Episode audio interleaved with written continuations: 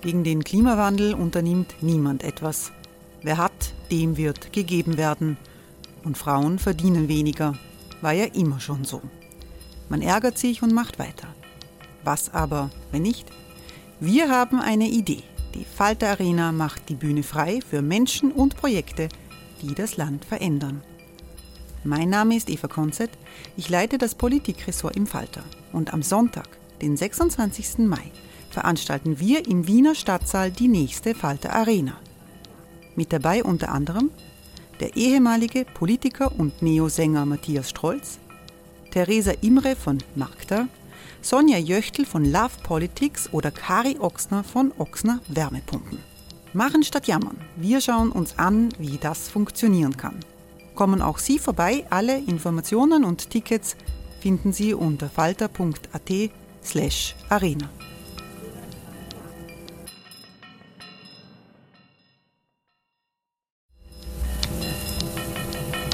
Falter-Podcasts werden durch Werbung unterstützt. Das hilft bei der Finanzierung unseres journalistischen Angebots. Ryan Reynolds here from Mint Mobile. With the price of just about everything going up during inflation, we thought we'd bring our prices down. So to help us, we brought in a reverse auctioneer, which is apparently a thing. Mint Mobile unlimited premium wireless. Ready to get 30, 30, bit to get 30, bit to get 20, 20, 20, bit to get 20, 20, bit to get 15, 15, 15, 15 just 15 bucks a month. So, Give it a try at mintmobile.com/switch. slash $45 up front for 3 months plus taxes and fees. Promo rate for new customers for limited time. Unlimited more than 40 gigabytes per month slows. Full terms at mintmobile.com.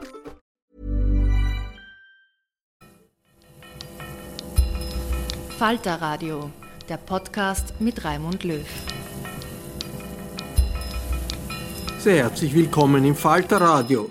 Die Situation der Flüchtlinge auf den griechischen Inseln hat sich über den Winter um keinen Deut verbessert. Erst in den letzten Tagen sind schockierende Bilder von tausenden Menschen, darunter vielen Kindern, in Zelten, im Morast und im eiskalten Regen bekannt geworden. Gerald Knaus gehört zu jenen Migrationsexperten, die auf einen anderen Weg als unmenschliche Abschreckung drängen. Für diese Episode des Falter Podcasts wollten wir ein aktuelles Online-Gespräch mit Knaus im Rahmen der Wiener Stadtgespräche bringen. Die Aufzeichnung musste verschoben werden. Wir holen das Gespräch in den nächsten Tagen nach. Gerald Knaus können Sie jetzt trotzdem hier hören. Wir wiederholen ein Interview, das Florian Klenk im Herbst 2020 mit Knaus geführt hat. Es begrüßt Sie Florian Klenk. Ich bin Chefredakteur der Wiener Wochenzeitung Falter und ich darf Ihnen heute einen ganz besonderen Gast vorstellen, Gerald Knaus, den Leiter der Denkwerkstatt EASY, European Stability Initiative. Knaus ist derzeit ein vielgefragter Experte, nicht nur weil er Gründer dieser Denkfabrik ist, sondern auch weil er Regierungen und Institutionen in ganz Europa berät, wenn es um die Fragen von Flucht und Migration, aber auch vor allem von Menschenrechten geht. Er studierte Philosophie, Politik und Wirtschaft in Oxford, in Brüssel und in Bologna. Er ist ein Kosmopolit, er lebte in Sarajevo, in Istanbul, in Paris und derzeit arbeitet und lebt er in Berlin. In Kürze, in einem Monat, erscheint sein Buch Welche Grenzen brauchen wir im Piper Verlag, wo er 50 Fakten zu Flucht und Migration zusammengetragen hat. Klaus, Klaus ist äh, auch ein gelegentlicher Autor der Wiener Wochenzeitung Falter, wo er Kommentare äh, über die aktuelle Lage schreibt.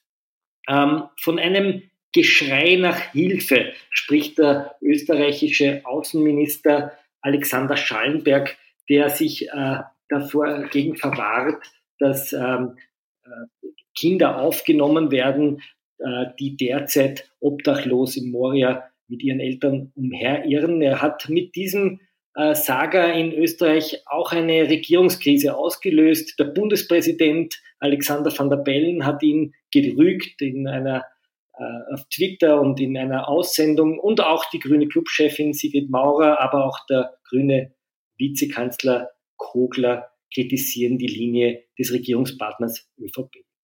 Wie kommt man aus diesem Schlamassel wieder heraus? Was ist hier in Griechenland überhaupt passiert? Warum sitzen mitten in Europa oder an der Grenze äh, zur Türkei Menschen im Schlamm, im Dreck? Darüber will ich mit Gerald Knaus sprechen. Herr Knaus, als Sie äh, die Stellungnahme des österreichischen Außenministers gehört haben. Was haben Sie sich da eigentlich gedacht?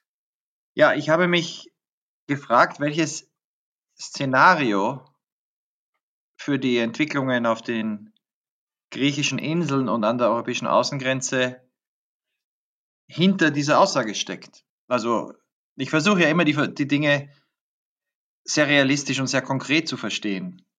Wir haben jetzt äh, 27.000 Menschen auf diesen Inseln. Die sind dort zu überwiegenden Teil seit dem Herbst 2019. Darunter sind zwei Drittel Kinder und Frauen. Die unbegleiteten Minderjährigen waren einige hundert. Jetzt erst sind 400 aufs Festland gebracht worden, aber es sind immer noch einige hundert auf den anderen Inseln. Und die ganz praktische Frage für europäische Politiker muss ja sein, was stellen wir uns vor? Was ist unser bestes Szenario? Diese Menschen werden nicht in die Türkei zurückgebracht werden. Es gibt derzeit keine Einigung mehr mit der Türkei und die österreichische Regierung schlägt ja auch nicht vor, dass man auf die Türkei zugeht. Sie werden nicht abgeschoben werden können. Es gibt derzeit in diesem Chaos auf den Inseln, auch aufgrund der Epidemie, keine Asylverfahren, die funktionieren. Sie werden nicht freiwillig zurückkehren. Sie sind seit vielen, vielen Monaten unter unerträglichen Zuständen dort festgehalten. Jeder, der dort war, vor kurzem erst der christdemokratische Ministerpräsident von Nordrhein-Westfalen, Armin Laschet, ist geschockt. Armin Laschet kam zurück und hat gleich gesagt, jetzt in den letzten Tagen, sein Bundesland ist bereit, 1000 Menschen aufzunehmen. Das ist die natürliche menschliche Reaktion auf dieses Elend. Aber die pragmatische, realistische Frage ist, wenn man diese Menschen nicht aufs Festland bringt, nicht menschlich unterbringt, nicht anderswohin bringt, was ist die Vorstellung des Außenministers, was mit ihnen passiert? Entweder sie lösen sich in Luft auf oder sie bleiben auf eine unbestimmte Zeit, weil das Argument ist ja, diese Menschen, wenn man sie äh, holt, wenn man auch nur 10 oder 100 Kinder holen würde, würde das dazu führen, dass gleich ganz viele kommen also muss man sie eigentlich auf unbestimmte Zeit dort festhalten. Damit werden sie Geißeln einer Abschreckungspolitik, die äh,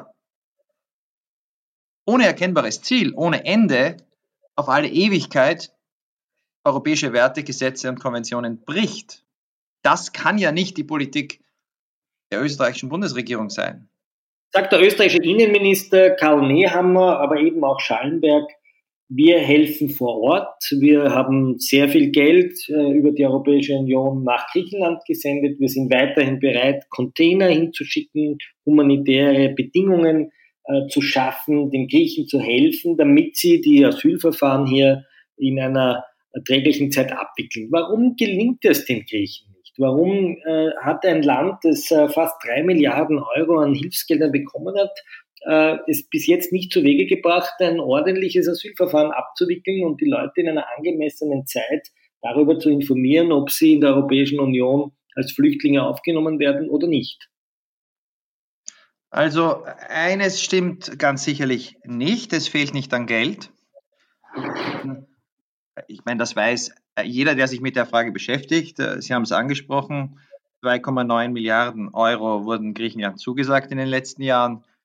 Äh, die Zahl der damit zu versorgenden Asylsuchenden und Flüchtlinge ist äh, nicht so hoch, dass das Geld nicht dazu reichen würde, vernünftige Bedingungen zu schaffen. Dazu kommt noch etwas. Ich war vor eineinhalb Jahren sowohl in Moria im Winter als auch auf dem griechischen Festland in einem Aufnahmezentrum für Asylsuchende. Und der Unterschied war wie Tag und Nacht. Also es ist nicht so, dass die Griechen nicht in der Lage wären, in dem Fall haben sie sich an eine internationale Organisation mit sehr viel Kompetenz, das Danish Refugee Council, DRC, gewendet. Die haben ein Flüchtlingslager übernommen in der Nähe von Athen und dort äh, sieht es so aus, wie man das nach europäischem Recht erwarten würde.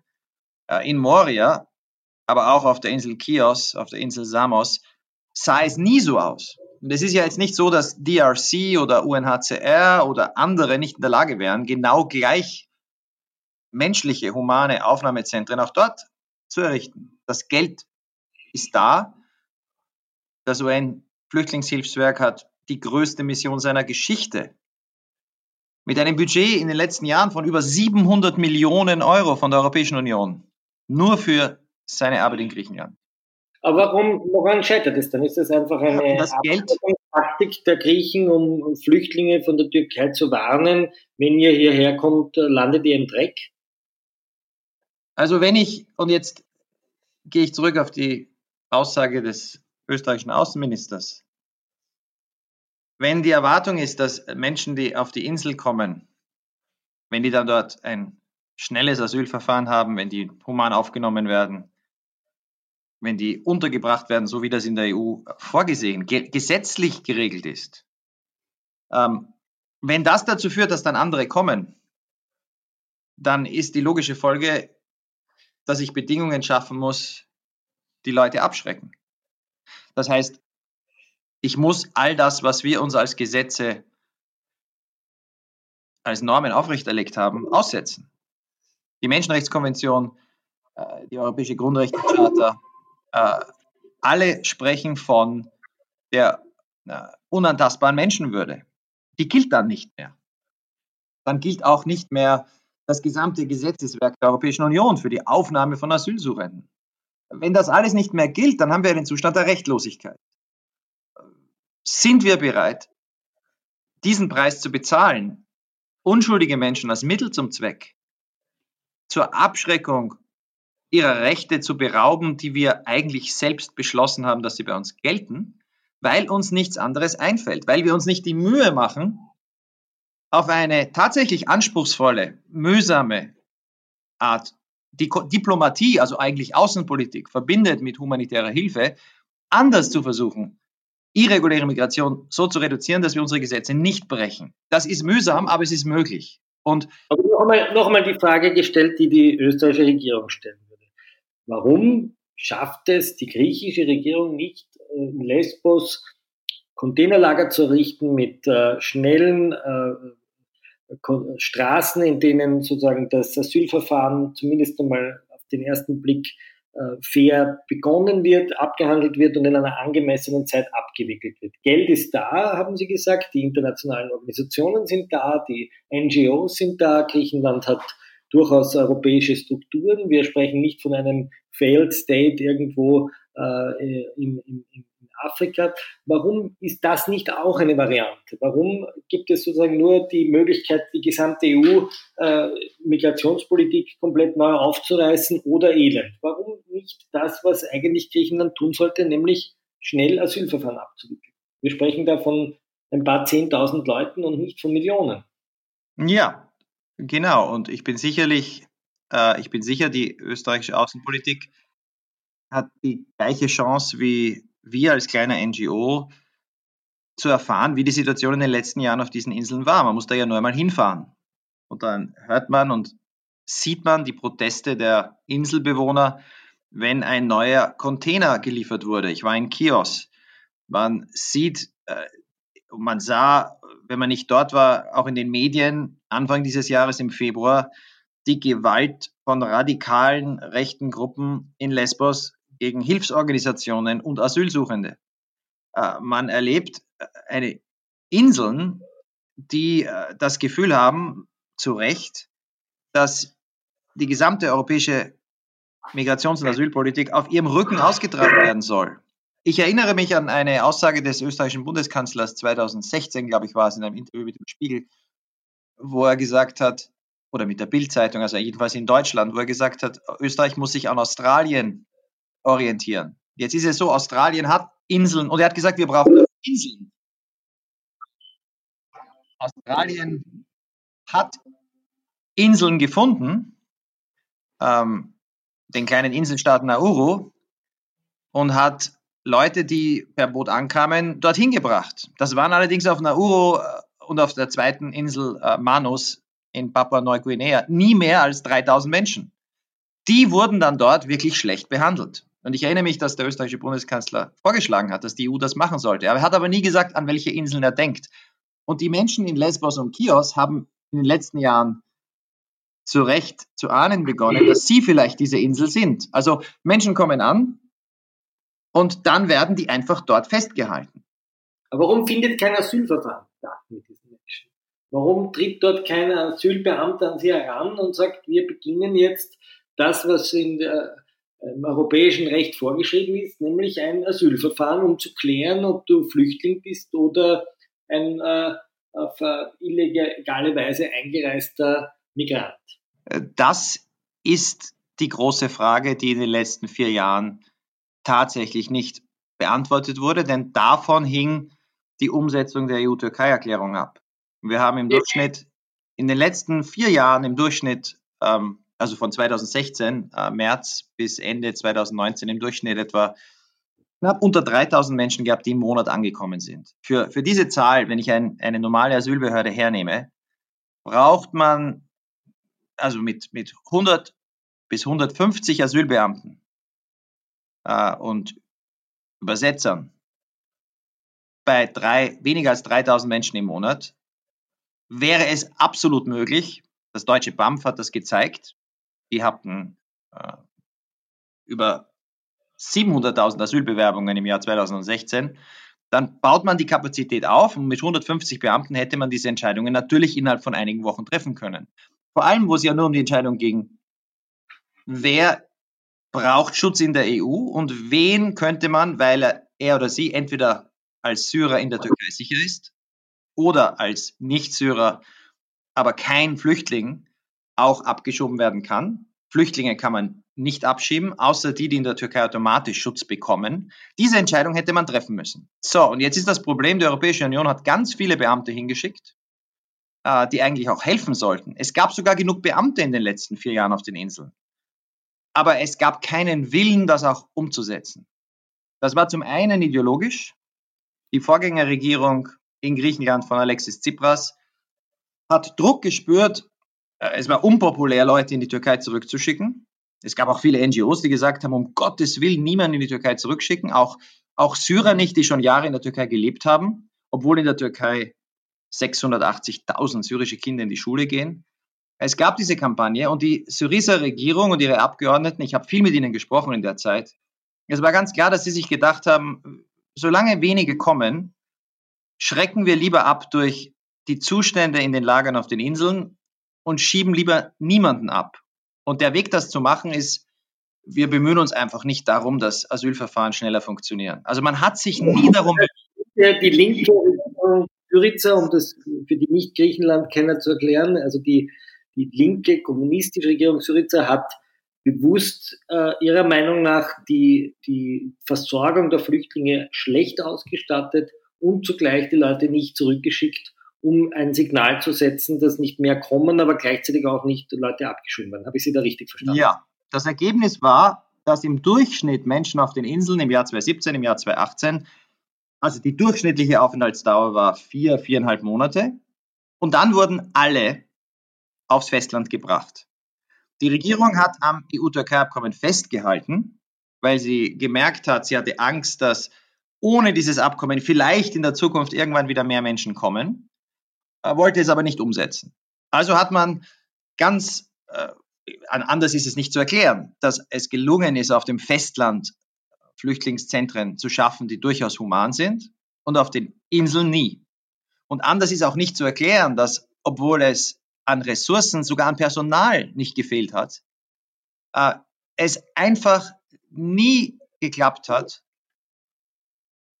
qualitätsvolle, faire und schnelle Verfahren ordentlich zu organisieren. Und jetzt sagen dann manche, ja, Griechenland kann man ja nicht erwarten von Griechenland. Aber da stellt sich schon auch die Frage, es sind ja nicht nur die Griechen dort, es ist auch die Europäische Asylunterstützungsmission EASO, es ist UNHCR, es gibt andere Länder, die ein großes Interesse haben, es gibt viele Länder mit erfahrenen Asylbehörden äh, und es gibt eine beschränkte Zahl von Menschen, um die es hier geht.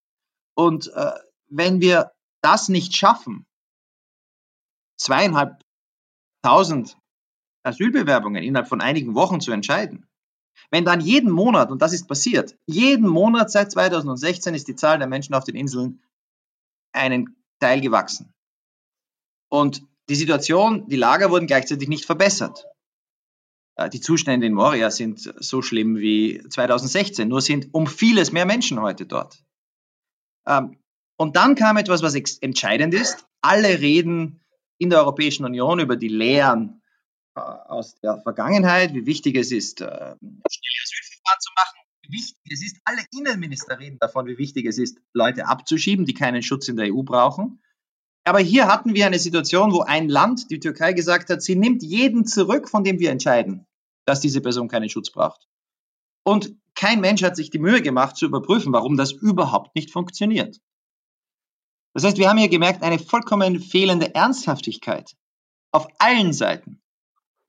Stattdessen hat man sich zurückgelehnt und hat sich darüber gefreut, dass mit dem März 2016, mit der Erklärung auf einmal nur noch sehr, sehr wenige Menschen kamen und die Menschen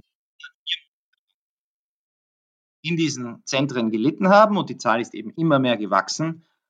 Die hat man ignoriert, man hat die Inseln ignoriert und das Ergebnis war eine explosive Mischung in dem Moment, in dem im Herbst 2019 mehr Menschen kamen, in dem die Türkei klargemacht hat, dass sie niemanden mehr zurücknehmen wird, in dem Anfang dieses Jahres die EU-Türkei-Erklärung aufgehoben wurde und in dem die Corona-Epidemie dazu geführt hat, dass Menschen eingesperrt wurden und jetzt schon seit sechs Monaten eingesperrt sind. Das war explosiv, aber die Wurzeln dieses Versagens liegen in einer Zeit, in der es sehr leicht gewesen wäre.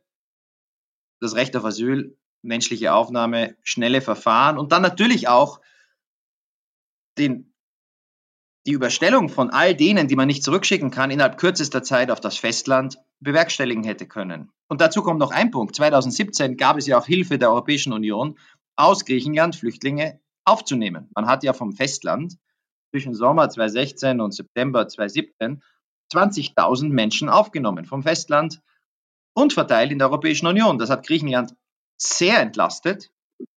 Die Zahl der Flüchtlinge auf dem griechischen Festland ist vier Jahre lang nicht gewachsen. Aber auch das hat dazu geführt, dass die Regierung von Alexis Tsipras in Athen äh, über das Problem auf den Inseln kaum noch wirklich nachgedacht hat. Also dieser Misserfolg hat viele Väter und Hey, it's Ryan Reynolds and I'm here with Keith, co-star of my upcoming film If, only in theaters May 17th. Do you want to tell people the big news?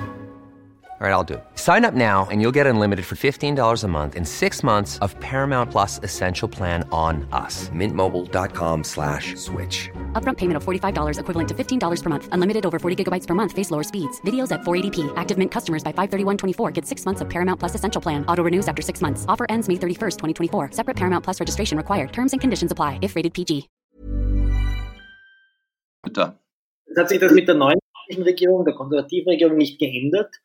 Äh, Im Gegenteil, warum treibt Griechenland äh, dieses Spiel oder diese Art von Flüchtlingspolitik? Ist das einfach, um äh, Europa ja, sozusagen auch äh, vorzuführen oder ist das einfach ein, ein es, ist, es, es, ist, es ist nie hilfreich, einfach die Finger auf ein Land zu zeigen. Und ich glaube auch hier ist, ich kann, ich kann versuchen, die griechische Regierung zu verstehen, insofern als diese Regierung angetreten ist, mit großer Kritik an den Zuständen in den Lagern. Sie hat gesagt, das muss sich ändern, das ist eine Schande. Das sind Zitate von jetzigen Ministerpräsident Mitsotakis. Sie wollte äh, Verfahren beschleunigen, sie wollte die Lager verbessern. Ähm, das ist ihr nur nicht gelungen. Im Herbst sind sehr, sehr viel mehr Menschen gekommen aus der Türkei. Die Europäische Union hat Griechenland im Stich gelassen, indem man der Türkei kein Angebot gemacht hat, über die ersten vier Jahre finanzielle Hilfe weiter zu leisten. Die Türken haben eigentlich nur einen Grund gehabt, am Ende an dieser EU-Türkei-Erklärung festzuhalten. Das waren die Milliarden für syrische Flüchtlinge in der Türkei. Und die Kommission hat, äh, als die vier Jahre zu Ende waren, alle sechs Milliarden verplant waren, noch nicht ausgegeben, aber verplant waren Ende 2019, klar gemacht, man will eigentlich jetzt nicht über weitere Hilfen nachdenken. Daraufhin haben die Türken das Abkommen ausgesetzt und es kam zu dieser katastrophalen Fehlkalkulation der türkischen Regierung, zynisch, unmoralisch Ende Februar 2020 äh, Migranten an die griechische Landgrenze zu schicken, äh, den Griechen Angst zu machen. Die Griechen haben dann mit Gewalt reagiert. Eine Person wurde erschossen. Sehr, sehr viele wurden mit Gewalt über die Grenze, über den Fluss zurück in die Türkei getrieben. Äh, die Emotionen in Griechenland waren enorm hoch. Man fühlte sich angegriffen von der Türkei. Die Migranten, die da kamen, oder die Asylsuchenden wurden nicht mehr als Asylsuchende gesehen oder gar als Flüchtlinge, sondern als eine Waffe in den Händen eines Feindes. Und die Stimmung hat sich dramatisch verschlechtert. Und von dem Moment an äh, hat Griechenland, und da hat die Europäische Union einen Fehler gemacht, man hat sich einfach bedingungslos hinter Griechenland und seine Methoden gestellt, anstatt die griechische Angst zu adressieren und zu sagen, wie können wir dieses Problem anders lösen. Man hat einfach gesagt, okay, macht, macht das so, gewalttätige Zurückstoßen von Menschen auf dem Meer, Gewalt an der Landgrenze. Und in dem Moment hat Griechenland und die Regierung nicht mehr versucht, die Bedingungen irgendwo zu verbessern, sondern man hat auf die Idee gesetzt, wir lassen durch Abschreckung, durch Aussetzen des Rechtsstandards, dass man Leute nicht ohne Verfahren zurückstößt, wir lassen dadurch, wir schicken dadurch die Botschaft, es geht euch besser in der Türkei oder im Libanon oder in Afghanistan, kommt nicht her. Und auch dahinter haben sich viele in der EU einfach eingerichtet. Und jetzt ist die Frage auch für Regierungen wie Österreich, die den Griechen dann auf, die, auf den Rücken geklopft haben, gesagt, macht das, das ist gut so. Sind wir der Meinung, dass das Aussetzen der Flüchtlingskonvention und der Menschenrechtskonvention die einzige Möglichkeit ist, an der Außengrenze der EU Kontrolle zu bewahren? Ist das der Preis, den wir zahlen?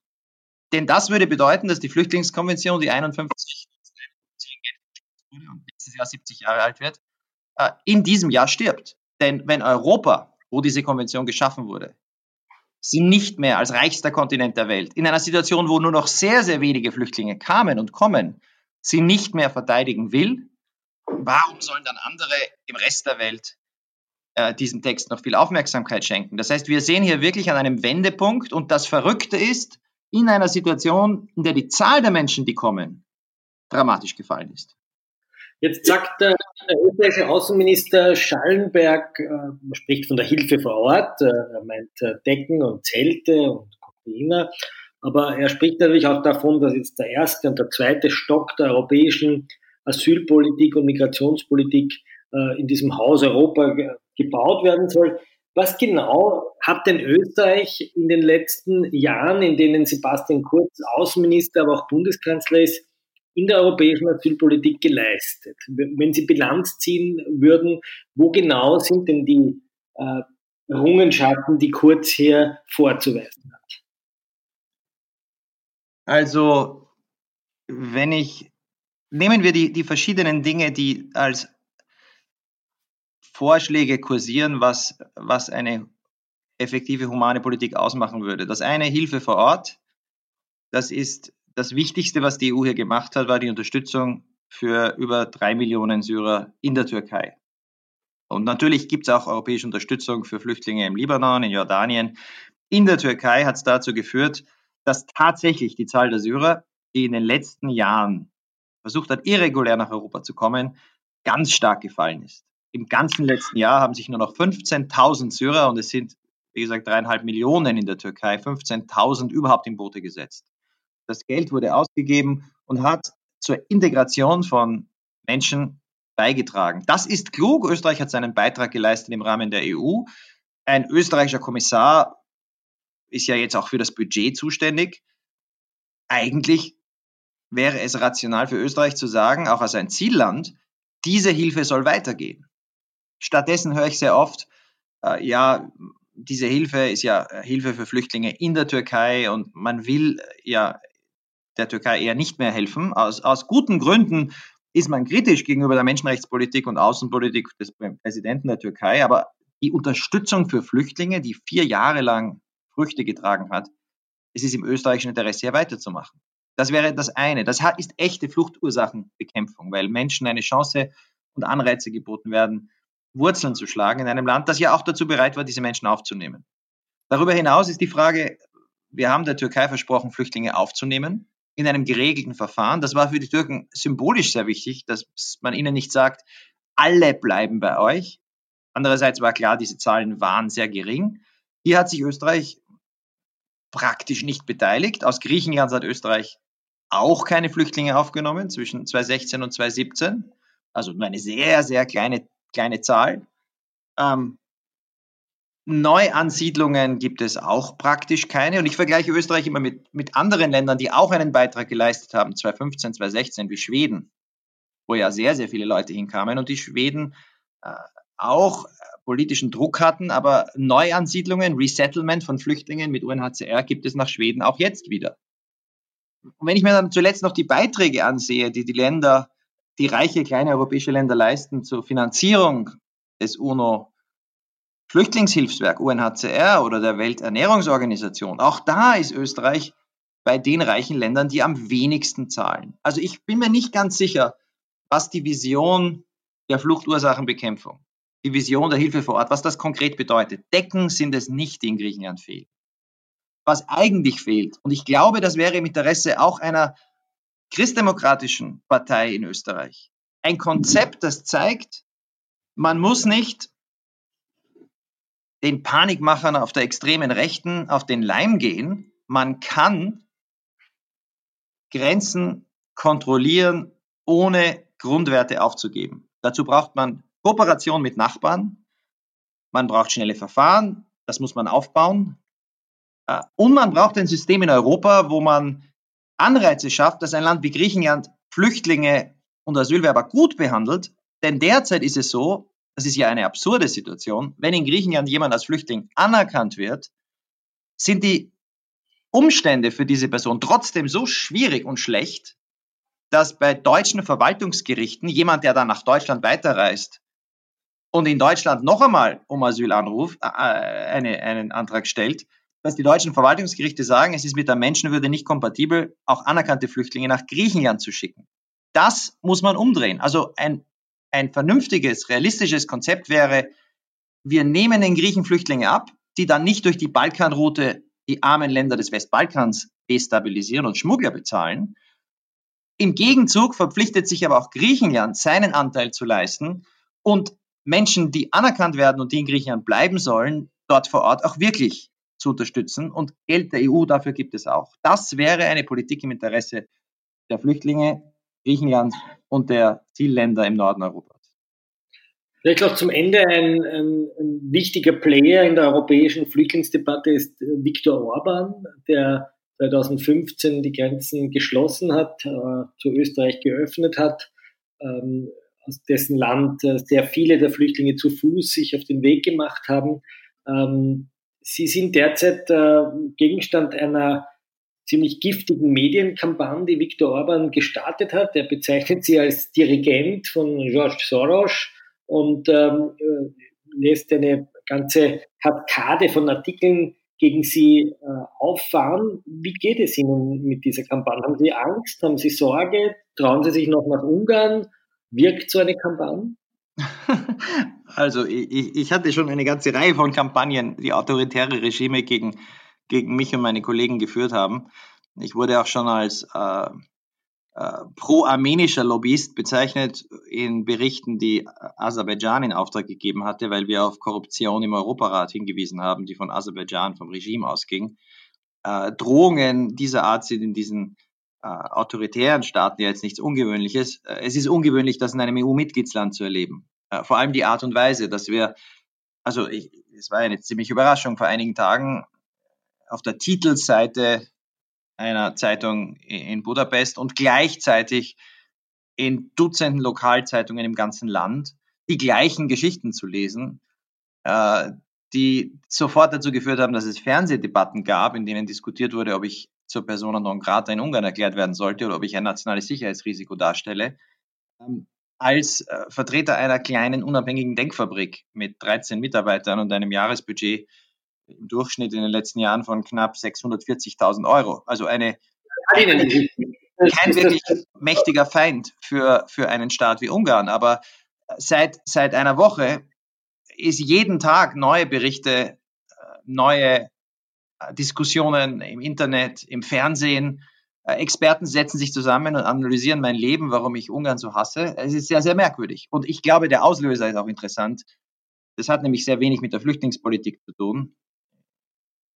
Sie haben es angesprochen, ich habe ein Buch geschrieben, da kommt Viktor aber nicht sehr gut weg. Aber das ist ja noch nicht erschienen, das kommt erst in vier Wochen heraus. Also wenn er das lesen würde oder seine Anhänger, dann hätte ich das ja verstanden. Aber in dem Fall ging es nicht um Flüchtlingspolitik. Es ging darum, dass meine Kollegen und ich vorgeschlagen haben, einen robusten Rechtsstaatmechanismus einzuführen und dass wir es für absurd halten, in einem Land wie Ungarn, wo die demokratischen Grundwerte immer mehr abgebaut werden, bedingungslos von der Europäischen Union, äh, dieses System zu subventionieren. Also ich bin für europäische Solidarität, aber es kann ja nicht sein, dass die Länder, die am meisten Hilfe bekommen, demokratiepolitisch die größten Rückschritte machen. Und dieser Bericht, den wir geschrieben haben vor einigen Monaten, hat ziemliches Aufsehen erregt, international in den Medien. Äh, und da haben wir schon Reaktionen der Regierung gespürt. Und äh, ich glaube, es ist kein Wunder, damals muss irgendwer beschlossen haben, jetzt mal zu recherchieren und einen Angriff auf mich loszutreten. Und die Art, wie das passiert, ist sehr interessant. Wir haben äh, Unterstützung, also diese 640.000 Euro im Jahr, äh, 90 Prozent davon kommen von äh, zwei, äh, den wichtigsten zwei Gebern, die wir haben. Das ist die, die schwedische Entwicklungshilfe, also der schwedische Staat, ja, aber ohne Vorgaben, also die unterstützen einfach Zivilgesellschaft und eine deutsche Stiftung, Mercator. Zehn Prozent, etwas über zehn Prozent, kommen von der Open Society Foundation, also George Soros Stiftung. Das ist jetzt nicht, dass er da entscheidet, wer Geld bekommt. Aber wir werden angegriffen nicht für die 80, 85 Prozent, die wir von den Schweden bekommen, sondern als Instrument Marionette von Soros. Das passt in dieses voller antisemitischer Klischees aufgeladene Kampagne gegen auch ungarische Kritiker von Orban. Und die Reaktion darauf war natürlich sofort ganz viele aggressive, äh, ja, ob das, ob das wirklich aufgebrachte Bürger oder organisierte Attackenmaschinen waren in, in den sozialen Medien, äh, voller antisemitischer Angriffe. Das heißt, die spielen nicht nur äh, Berichte in den Medien, sondern auch ganz konkret E-Mails oder. Ja, Drohungen und, und, und Anti-Judenschwein, solche Dinge werden dann. Also, das ist sehr merkwürdig. Ich meine, das entsteht natürlich nur, weil hier eine Verbindung gezogen wird zwischen unserer Arbeit und, und George Soros. Und Soros wird ja auch von Viktor Orban in seinen Reden präsentiert als jemand, der, ich zitiere, Christen hasst. Äh, der äh, als Kosmopolit Nationen zerstören will. Das sind alles Reden von Orban. Äh, also größere Klischees, antisemitische Klischees kann man sich nicht vorstellen. Ähm, und so gesehen ist diese Kampagne natürlich auch ein Signal an, an, an ähm, ich sage mal unter Anführungszeichen, aufgebrachte Bürger. Und dann diskutieren die Experten eben im Fernsehen, ob man so eine gefährliche Person wie mich noch nach Ungarn reinlassen darf. Also mich beunruhigt das jetzt wenig, aber wäre ich ein Ungar, das ist ja meine Frage. Was heißt das für den Stat Status Demokratie? Stell, ich stelle mir dann vor, ich kenne ja auch Ungarn, die im Menschenrechtsbereich arbeiten, denen das ja ähnlich passiert. Als ungarischer Bürger auf einmal zu entdecken, nur weil man in der Zivilgesellschaft Meinungen hat, die der Regierung nicht gefallen, auf einmal die gesamte Medienmaschine, alle Zeitungen, Internetportale, Fernsehstationen, beginnen eine Kampagne gegen eine Person als Feind der Nation. Ich glaube, man ähm, hat sogar von Ihnen in, in, in privater äh, Szenerie gezeigt, wenn ich das richtig äh, gesehen habe, wo Sie in, in, der Badehose an einem Ferienort sitzen, also durchaus auch in das Privatleben eingreifen. Es wurden, es wurden, äh, es wurden äh, sehr, sehr viele Fotos dazu gestellt. Also ich stelle mir vor, ich würde jetzt in Ungarn leben, vielleicht sogar in irgendeiner Kleinstadt und dann äh, merke ich, dass so die ganze Maschine äh, auf einen losgeht. Ich glaube, das äh, ist natürlich gemeint, um Leute einzuschüchtern. Ähm, ich meine, wie gesagt, mich schüchtert es nicht ein. Ich habe zu Aserbaidschan gearbeitet, ich habe äh, in der Türkei gelebt, in Bosnien gelebt. Aber es ist ein doch Warnsignal, wie es um den Stand der Medien und der politischen Kultur in Ungarn bestellt ist. Denn letztlich ist ja der einzige Vorwurf, wir sind eine unabhängige kleine Denkfabrik. Wir schreiben Berichte, wir haben keine Macht, wir haben kaum Geld. Wenn wir Leute überzeugen mit Argumenten, dann äh, haben wir Einfluss, ansonsten nicht. Dass das als illegitim, als demokratiefeindlich, als Angriff gewertet wird, zeigt uns, glaube ich, sehr viel über das Demokratieverständnis der jetzigen ungarischen Regierung, das doch ziemlich weit weg ist von dem, was in europäischen Demokratien üblich ist. Kommen wir zum Abschluss noch. Sie haben auch einen Bericht geschrieben über Polen, über die Lage der Justiz in Polen. Äh, Sie schreiben eben jetzt den Bericht über Ungarn. Ähm, wie sehen Sie denn abschließend bewertet äh, die österreichische Europapolitik gegenüber diesen Staaten, die hier äh, innerhalb der Europäischen Union die demokratischen und die rechtsstaatlichen Strukturen zu zerstören versuchen. Haben Sie den Eindruck, dass hier die österreichische Regierung mit der gleichen Härte und Entschlossenheit vorgeht, wie zum Beispiel, wenn es um die Diskussion in der Türkei geht?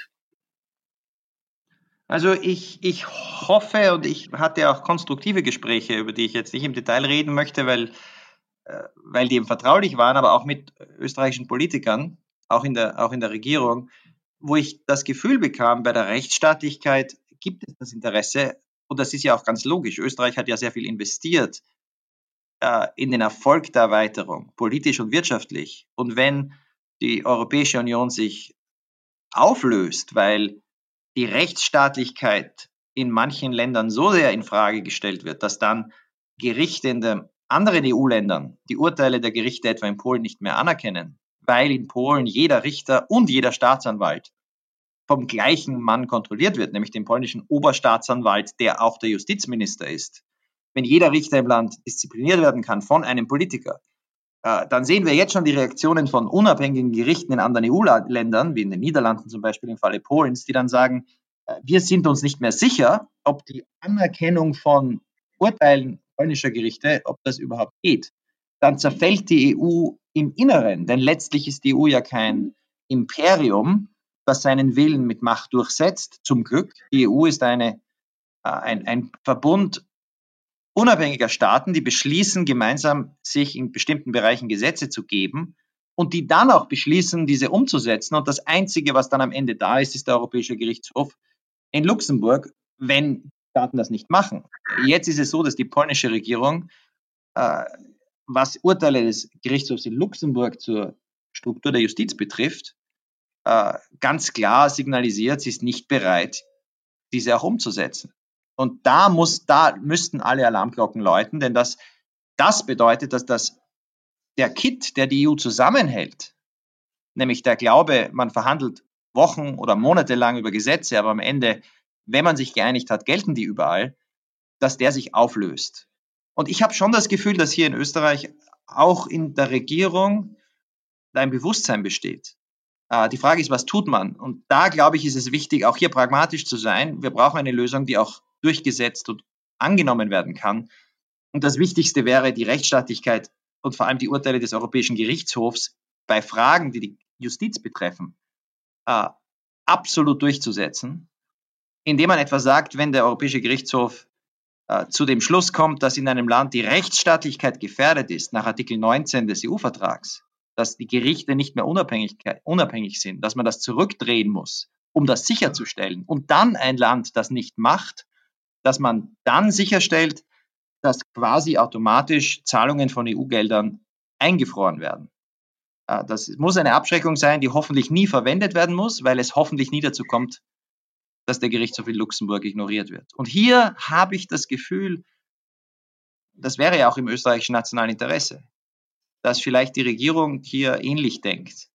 Und äh, hier geht es jetzt darum, in den nächsten Wochen und Monaten in der EU genug Länder zusammenzubringen, die erkennen, wie ernst das ist, bevor uns die Gerichte in Europa die Entscheidung abnehmen, indem sie auf einmal beginnen, Urteile von Gerichten in anderen Staaten nicht mehr anzuerkennen. Herr Knaus, ich danke Ihnen für das ausführliche Gespräch. Wir haben einen weiten Bogen gezogen über die Demontage des Asylrechts in Griechenland, über die Medienfreiheit in Ungarn und letztlich den Abbau der Justiz in Polen und die Reaktion vor allem auch konservativer Regierungen darauf. Ähm, vielleicht als eine abschließende Frage, wie glauben Sie, wird sich, äh, wenn Sie sich jetzt fünf Jahre in die Zukunft träumen würden, ein europäisches Asylrecht aussehen? Es soll ja noch heuer sozusagen erste Entwürfe der Kommission zur Migrationspolitik geben. Wie kann sowas wie kann Europa in fünf Jahren aussehen? genau diese Frage beantworte ich mit meinem Buch, das in vier Wochen herauskommt. Welche Grenzen brauchen wir? Ähm, Empathie, Angst und die Zukunft von Migration, Asyl und Flucht. Und äh, ich hoffe, wir haben dann Gelegenheit, darüber zu sprechen. In den nächsten Wochen werde ich versuchen, hinter den Kulissen mit meinen Kollegen, mit Regierungen zu sprechen dass wir möglichst bald eine Lösung hinbekommen. Allerdings ist der erste Schritt, das, was wir heute besprochen haben, dass wir dafür sorgen, dass die Gesetze, die wir schon haben, an den Außengrenzen überhaupt gelten. Denn es hat gar keinen Sinn, sich neue Systeme auszudenken, wenn grundlegende Grundrechte und Verordnungen wie jetzt sichtbar nicht nur an der griechisch-türkischen Grenze, auf den griechischen Inseln, an der kroatisch-bosnischen Grenze und anderswo im zentralen Mittelmeer, wenn die gar nicht mehr gelten. Also der erste Schritt die nächsten Wochen muss sein, diese Krise im Einklang mit der Menschenwürde zu bewältigen. Und der nächste Schritt, äh, das ist sicherlich dann die große Debatte, hoffentlich in Europa im Oktober und November, noch mit der deutschen Ratspräsidentschaft. Was machen wir als nächstes? Und ich will so viel verraten. Ich bin überzeugt, dass es mit den Erfahrungen der Vergangenheit in Europa und in anderen Teilen der Welt möglich ist, ein humanes, menschenrechtskompatibles und mehrheitsfähiges Grenz-, Asyl- und Migrationsregime zu errichten, mit dem die, auf das die Europäer wieder stolz sein können. Meine Damen und Herren, das war eine Sonderausgabe des Falter Radio. Ich danke Gerald Knaus, dem Gründer der Denkfabrik European Stability Initiative, für dieses doch sehr ausführliche Gespräch. Äh, ich möchte noch mal darauf hinweisen, Gerald Knaus wird in einem Monat sein Buch Welche Grenze brauchen wir im Piper Verlag vorlegen. Sie können dieses Buch äh, jetzt schon über den Falterstopp bestellen. Ähm, Sie können auch, wenn Sie die Arbeit des Falter und damit natürlich auch die Arbeit unseres gelegentlichen Autors Gerald Knaus unterstützen wollen, ein Falter-Abo abschließen. Ich danke Ihnen, dass Sie zugehört haben, das Interesse gefunden haben an diesem doch sehr wichtigen menschenrechtlichen Thema. Und ich bedanke mich bei Gerald Knaus, der hier in einem Interview-Marathon mit allen europäischen Medien auch Zeit gefunden hat, äh, für den Falter ein Interview zu geben. Vielen Dank und bleiben Sie uns gewogen. Auf Wiedersehen.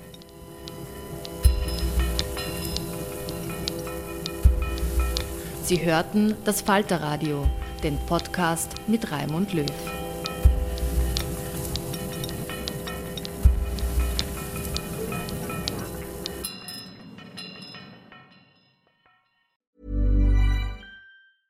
Even when we're on a budget, we still deserve nice things. Quince is a place to scoop up stunning high-end goods for 50 to 80% less than similar brands. They have buttery soft cashmere sweaters starting at $50 luxurious Italian leather bags, and so much more. Plus, Quince only works with factories that use safe, ethical, and responsible manufacturing. Get the high-end goods you'll love without the high price tag with Quince. Go to quince.com/style for free shipping and 365-day returns.